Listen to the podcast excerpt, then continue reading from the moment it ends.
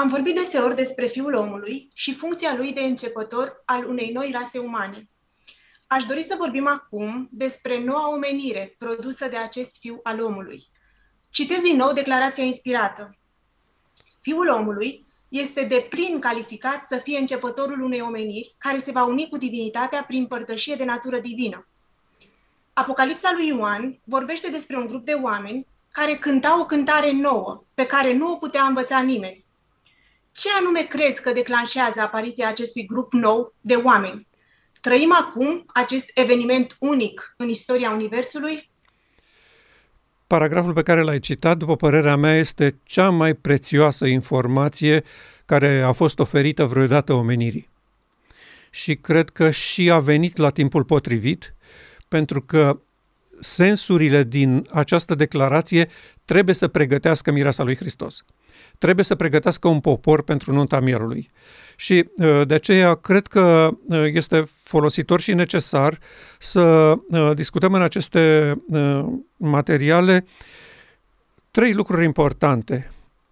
Pe de o parte, cum apare această nouă omenire, ce este cu ea, de unde vine, de ce e nevoie de ea. Nu este bună vechea noastră omenire, asta pe care o știm.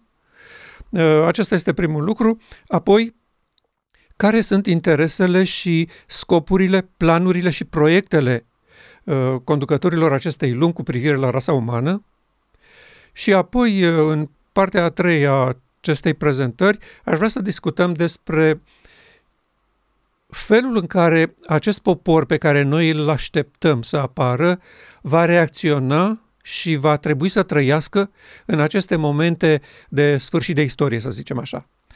Care vor fi implicațiile lor, reacțiile, ce se așteaptă de la ei, cum și dacă va interveni Dumnezeu în bătălia aceasta în care ei sunt prinși și, mai mult decât atât, de ce este important și valoros pentru guvernarea divină să producă în fața întregului univers o nouă rasă umană. Acestea cred că sunt întrebările de mare actualitate care privesc pe poporul lui Dumnezeu din aceste zile. Să mă întorc la declarația aceasta. Fiul omului este deplin calificat să fie începătorul unei omeniri care se va uni cu divinitatea. Și din această declarație, primul lucru care ne șochează este că se vorbește despre o nouă omenire. De ce nu este bună vechea omenire? De ce nu mai este bună vechea cântare? Este nevoie de o cântare nouă. Și vedem în momentele astea că diavolul insistă cu vechea cântare. Da, oameni lipsiți de slava lui Dumnezeu. Pentru că Fiul omului a fost văzut doar ca răscumpărătorul omenirii. Funcția aceasta a murit pentru noi. Noi nu trebuie să facem nimic decât să credem în această operațiune. Și suntem acceptați în împărăție. Și acum tot ce avem de făcut este să așteptăm să vină Domnul. Hristos nu a fost văzut în această funcție esențială a lui de prim exemplar al unei noi rase umane. Și la întrebarea aceasta, de ce este nevoie de o altă omenire și ce se întâmplă cu vechea omenire, putem obține un răspuns acceptabil și corect doar dacă ne întoarcem înapoi în Eden. Să înțelegem ce s-a întâmplat acolo cu omenirea nouă pe care o construise Dumnezeu. Ni s-a spus că rasa umană a fost construită de Dumnezeu de o nouă ordine în univers. Adică așa ceva nu a existat până în acel moment. Ce îi făcea deosebiți? Dumnezeu a împărțit cu această rasă capacitatea lui de a produce ființe vii. A făcut din ei într-un fel, într-un anumit sens mai limitat al cuvântului, creatori. Acești oameni pot produce în momentul deciziei lor, după buna lor plăcere, ființe vii, inteligente. Așa ceva nu se întâmplase în univers până atunci. Și acesta a fost și unul dintre motivele pentru care Lucifer s-a răzvrătit și i-a vrăjbit pe îngeri. A pus mâna pe putere, el este stăpânul suprem, noi suntem niște executanți. Cu noi nu împarte prerogativele guvernării lui. Și nu era deloc așa. Și s-a dovedit și se va dovedi și în final că aceasta a fost o minciună crasă, dar care a avut efectul ei asupra locuitorilor cerului. Mă întorc la această nouă rasă umană pe care Dumnezeu a construit-o. De ce ei puteau trăi în neprihănire și aveau viață veșnică? Pentru că ei erau uniți cu divinitatea prin părtășie de natură divină. Duhul Sfânt locuia în ei, de asta nici n-aveau nevoie de haine, corpul lor strălucea de o lumină frumoasă. Asta era dovada legăturilor cu Dumnezeu. Ei au fost avertizați că în cer există o controversă între Dumnezeu și unul din îngerii conducători și că propunerea lor de guvernare este opusă scopului etern al lui Dumnezeu și că ar face bine să stea departe de locul unde se puteau întâlni cu el să discute. Sigur, noi vorbim aici metaforic. Pomul cunoștinței era în centrul grădinii și așa mai departe. Este o metaforă despre oferta lui Satana pentru o nouă omenire și dispoziția lor de a discuta cu el sau nu. Aceasta era pomul cunoștinței în limbajul metaforic al Genezei. Adică Dumnezeu spune așa: sigur că aveți voie să discutați cu el, dar eu vă spun să nu faceți. Pentru că este un mincinos și urmărește să vă întoarcă de la scopul meu cu voi. Și din păcate Eva nu a ascultat. Ea a crezut că este ok și că nu se va întâmpla nimic. Ea este destul de inteligentă și capabilă să facă față unei conversații cu el. Și s-a dovedit că n-a fost așa. Satana nu a atins-o cu niciun deget. Doar prin câteva cuvinte a făcut-o să nu mai creadă ce știa și să accepte ceea ce nu văzuse. Dacă vă despărțiți de Dumnezeu și acceptați soluția mea pentru viață, deveniți liberi și dintr-o dată porniți pe drumul spre divinitate. Asta a fost oferta lui. Veți ajunge ca Dumnezeu. Dar în situația asta în care Dumnezeu locuiește în voi, nu o să ajungeți niciodată. Pentru că El v-a pus o limită ca să vă țină sclavi și servitori. Și din păcate Eva a crezut acest lucru, l-a convins și pe Adam și amândoi au acceptat propunerea lui Satana. Dacă vă despărțiți de Dumnezeu, dacă renunțați la partea de divinitate care locuiește în voi, Duhul Sfânt, veți ajunge Dumnezei, pentru că sunteți copii de Dumnezeu și n-aveți unde să ajungeți decât aici, în direcția asta. Și astfel a apărut o omenire defectă. Noi de la Adam și Eva avem o omenire defectă, nu aceea pe care o programase și o pregătise Creatorul. A fost o despărțire dramatică, Duhul Sfânt a trebuit să plece, lumina s-a stins, au rămas goi, le-a fost rușine și au făcut frunze de smochin să se acopere și așa mai departe. De atunci încoace știm ce s-a întâmplat și nu mai insistăm. Deci atunci omenirea s-a stricat. Și Dumnezeu a făgăduit lui Adam și Eva că El are o soluție chiar pentru această stare deplorabilă în care au ajuns ei. El a recunoscut și au recunoscut și ei că au fost mințiți, că au fost păcăliți. Din tot discursul lor asta se spune. Celălalt m-a amăgit.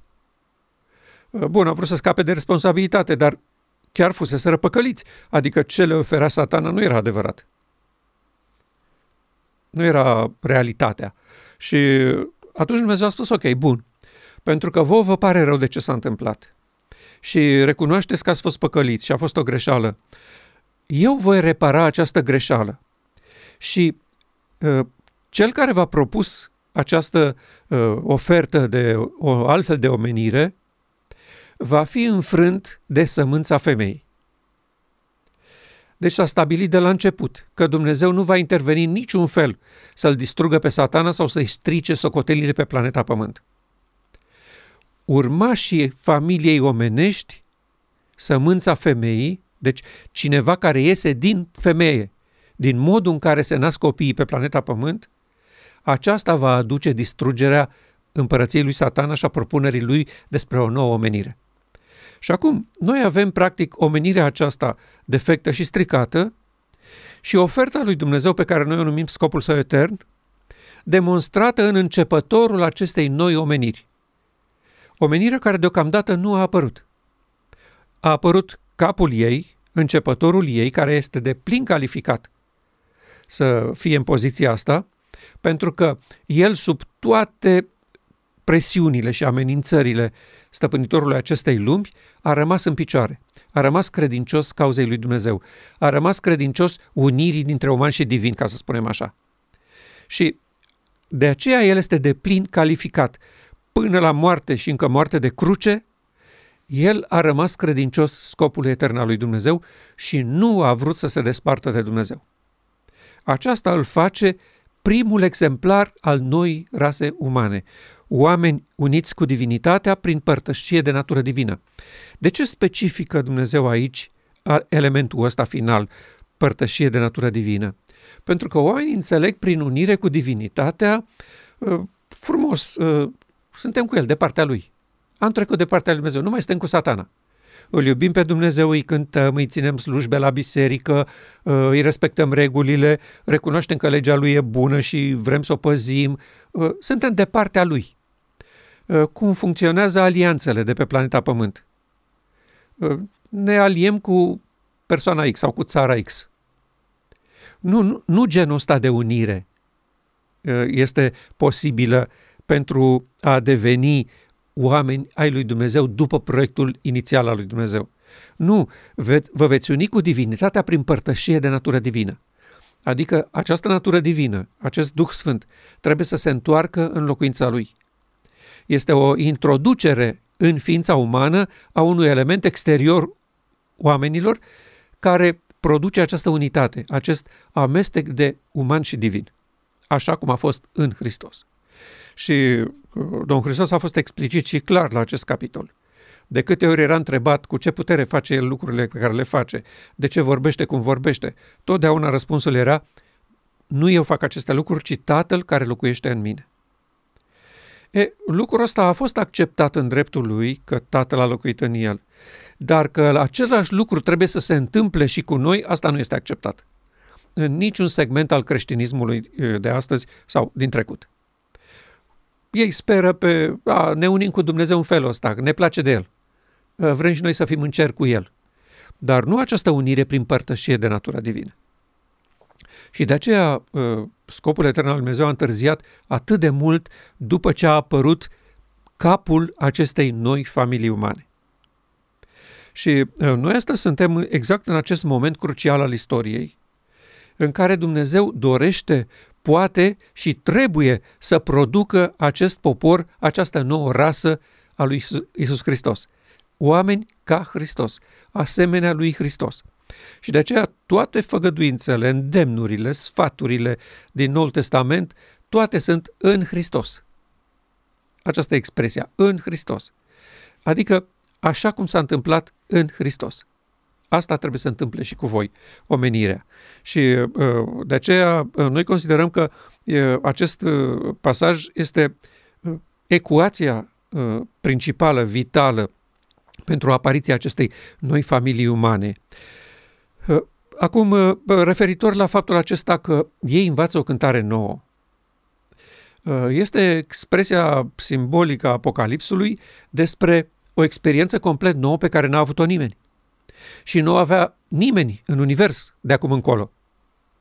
Pentru că ce se întâmplă cu apariția acestei noi omeniri pe planeta Pământ este așa, că ei au fost și au trăit în păcat toată viața lor până la marea zi a ispășirii pentru cei vii și acum dintr-o dată Duhul Sfânt revine în templul inimii și ei sunt făcuți omenirea aceea corectă pe care a inițiat-o Dumnezeu la început.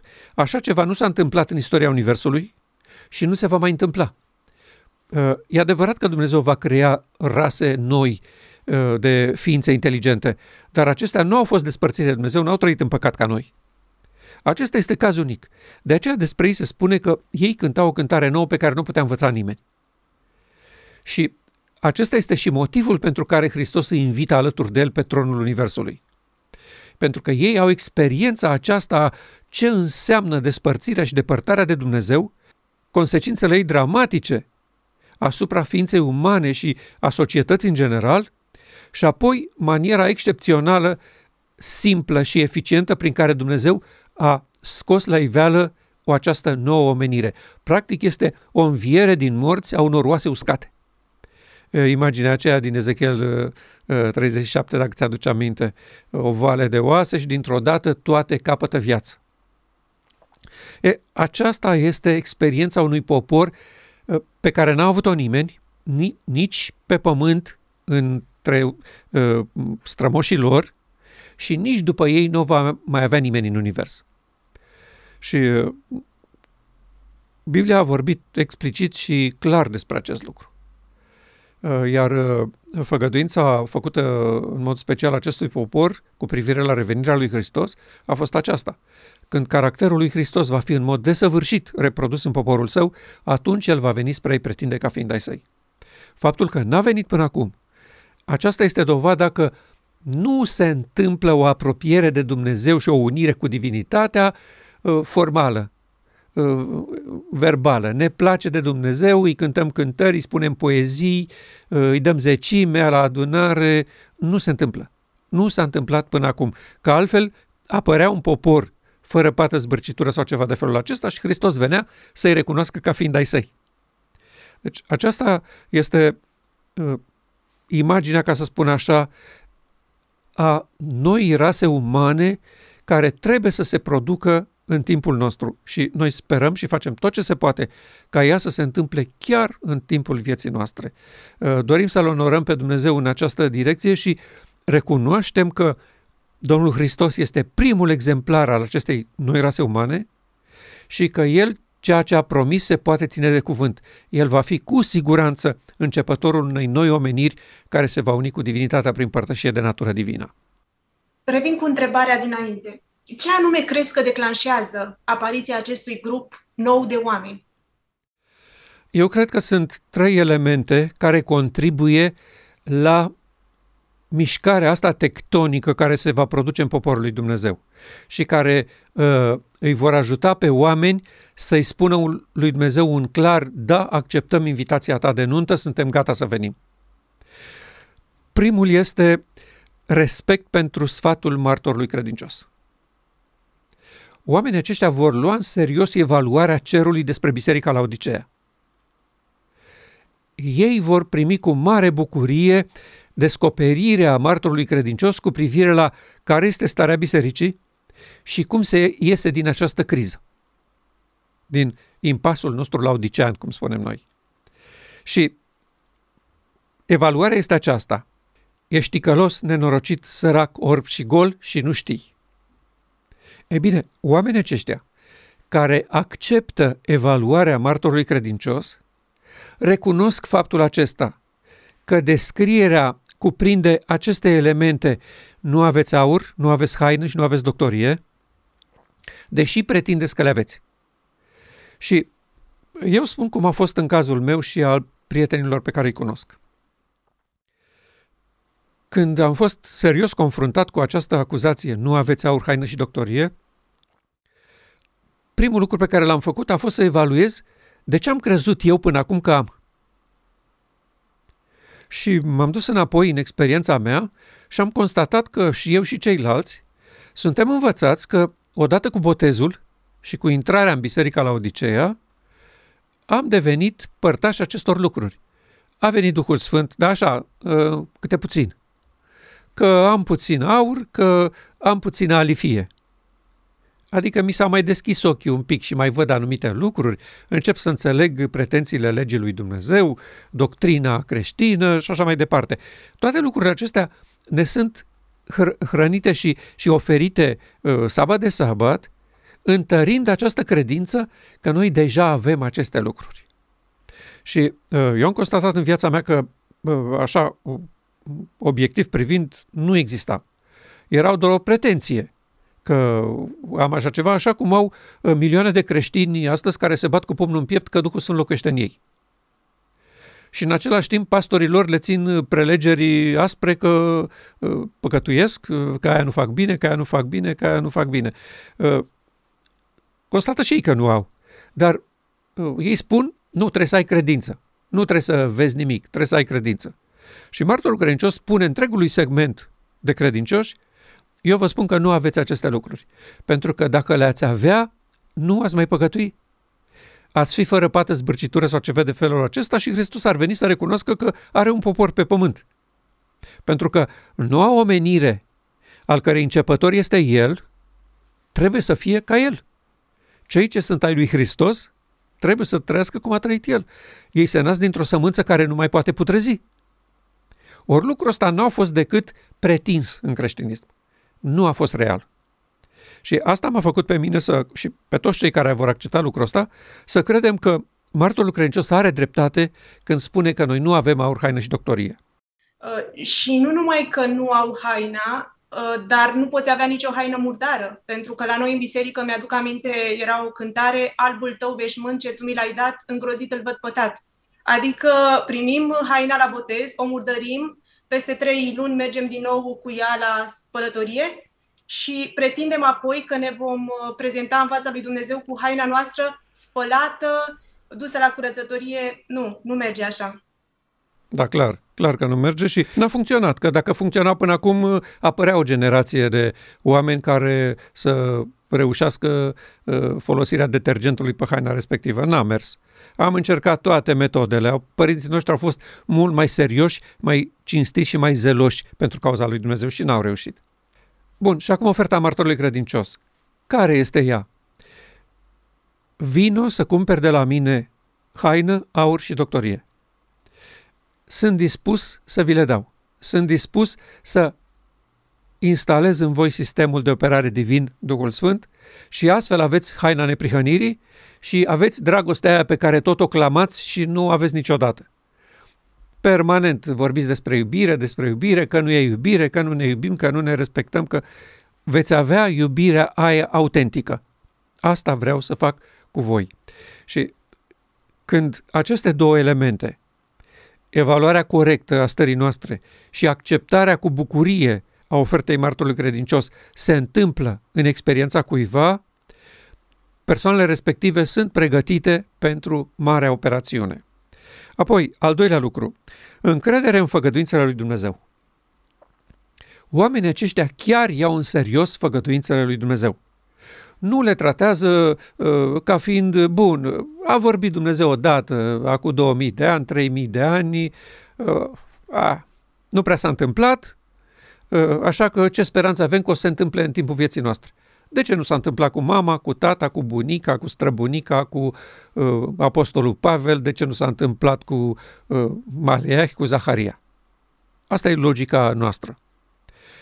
Oamenii aceștia vor revizui încrederea lor în făgăduințele lui Dumnezeu. Și prima făgăduință a fost aceea din Eden. Sămânța femeii va zdrobi capul șarpelui. Așa că luați în serios această înaltă funcție și chemare pe care vă face Dumnezeu. Sunteți chemați să zdrobiți capul șarpelui. Asta nu este o treabă simplă și ușoară. Și nu este comodă. Dacă vreți să stați în pat și să mâncați floricele și să vă uitați la televizor, luați-vă adio, nu îl veți înfrânge și nu îl veți drobi pe satana. Asta presupune suferință, chin, stres, durere sufletească, implicare cu tot sufletul.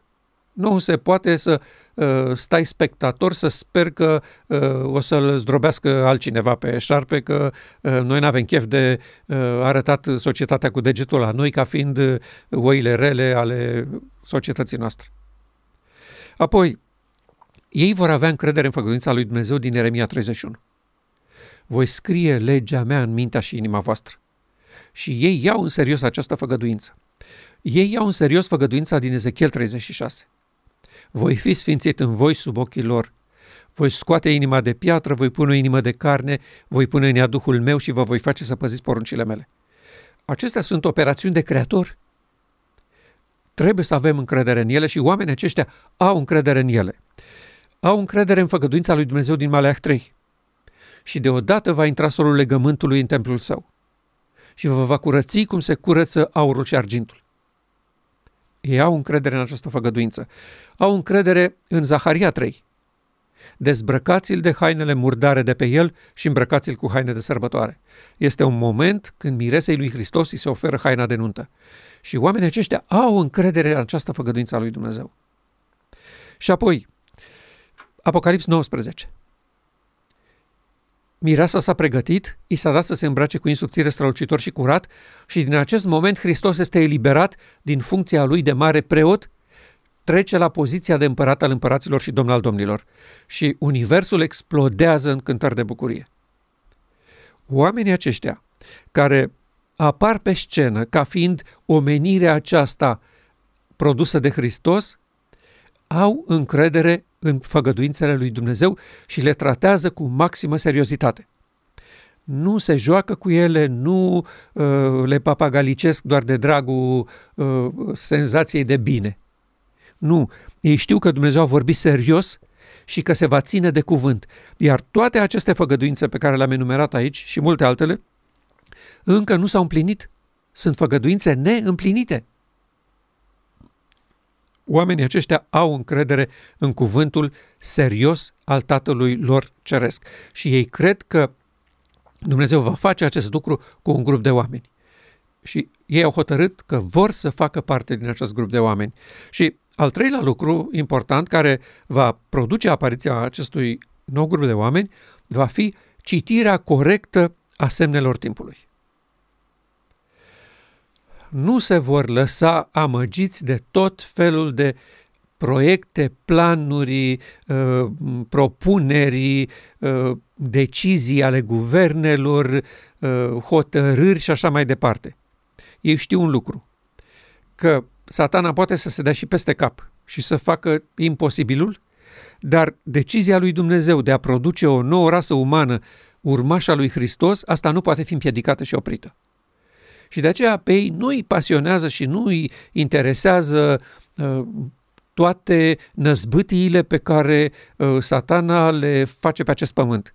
Vor înțelege corect vremea privind la făgăduințele lui Dumnezeu aplicate generației lor. Adică ei constată ce se întâmplă, văd realitățile, dar nu se angajează în proiectele politice ale societăților. Nu sunt motivați să se amestece în îmbunătățirea rasei umane, așa cum este ea acum, pe căile propuse de acest guvern. Și despre asta o să vorbim puțin mai târziu. Ei înțeleg și apreciază evenimentele cu care sunt confruntați în lumina marii controverse. Pentru că dacă nu se așează în acest context făgăduința lui Dumnezeu de a produce o nouă rasă umană, este aproape imposibil să înțelegi de ce este importantă mișcarea aceasta pe care o produce Dumnezeu. Dacă nu ai idee de marea controversă, de oferta lui Hristos și de oferta lui Satana, cum dorește Dumnezeu să repare omenirea și cum dorește Satana să repare omenirea, va fi aproape imposibil să te angajezi într-o astfel de teorie. Pentru că la nivelul acesta, până când o făgăduință nu se împlinește, ea rămâne la acest nivel de teorie pentru foarte mulți. Nu suntem doar noi cei care citim Scriptura și aceste versete din ea, o citesc toți. Dar pentru ei sunt o discuție teoretică despre ce fain ar fi dacă s-ar întâmpla așa, dar nu cred că se întâmplă. Cum spunea scumpul și dragul nostru, frate Pribi. Mi-ar place să fie așa, dar nu cred că o să se întâmple așa. De ce? Pentru că dânsi au fost învățați de ani de zile de teologia bisericii creștine că Hristos a murit pentru tine și deci ești eliberat de păcat și apoi trebuie să trăiești, după ce ai fost eliberat de păcat, în ascultare deplină de toate poruncile lui Dumnezeu. Și asta se face chinuindu-te. Nu se face prin instalarea, prin scrierea legii în minte și inimă, ci prin asimilarea informației în mod școlar. Da, mergi la clasa 1-a, ți se spune cum se face litera asta, așa e și cu Biblia. De asta au școli, de asta se face școala de sabat, de aia se face școala de duminică, de aia avem licee, universități creștine. Pentru că noi credem că asimilarea adevărului se face pe calea asta școlară. Iar Dumnezeu spune, nu se face așa. Că dacă se făcea așa, ajungeați de mult de când vă chinuiți voi pe calea asta. Nu se face așa. Se face prin instalarea sistemului de operare divin în templul inimii. Și o asemenea experiență n-a trăit-o nimeni pe pământ până în acest moment. De aceea, eu cred că aceste trei elemente vor fi, sigur, mai sunt și alte detalii, dar principalele elemente acestea sunt care vor produce apariția unui grup de oameni care vor participa la Marea Zi a Ispășirii. Trăim acum acest eveniment unic în istoria Universului? Da, eu cred că da. Observând cum reacționează stăpânitorii acestei lumi, de la nivel superior vorbind, nu mă refer la oameni, la guverne, la președinți, la asociații sau alte forme de organizare de pe planeta Pământ. Mă refer la stăpânitorii acestui veac. Observând felul în care ei intenționează să opereze și să călăuzească omenirea, asta mă face să cred că evenimentul acesta anunțat de făgăduințele lui Dumnezeu din trecut este la un pas. Ba din contră, eu cred mai mult decât atât că această lumină despre nunta mielului a produs la stăpânitorii acestei lumi reacția pe care o vedem astăzi. Da, bun, rămâne deocamdată speculație, o să vedem. O să vină timpul când o să analizăm lucrurile astea și o să vedem exact ce s-a întâmplat, cine a produs ce. Pentru că Satana, după părerea mea, nu are niciun interes să-și primejduiască poziția fatal, decât dacă în joc sunt interese majore, ca să spun așa.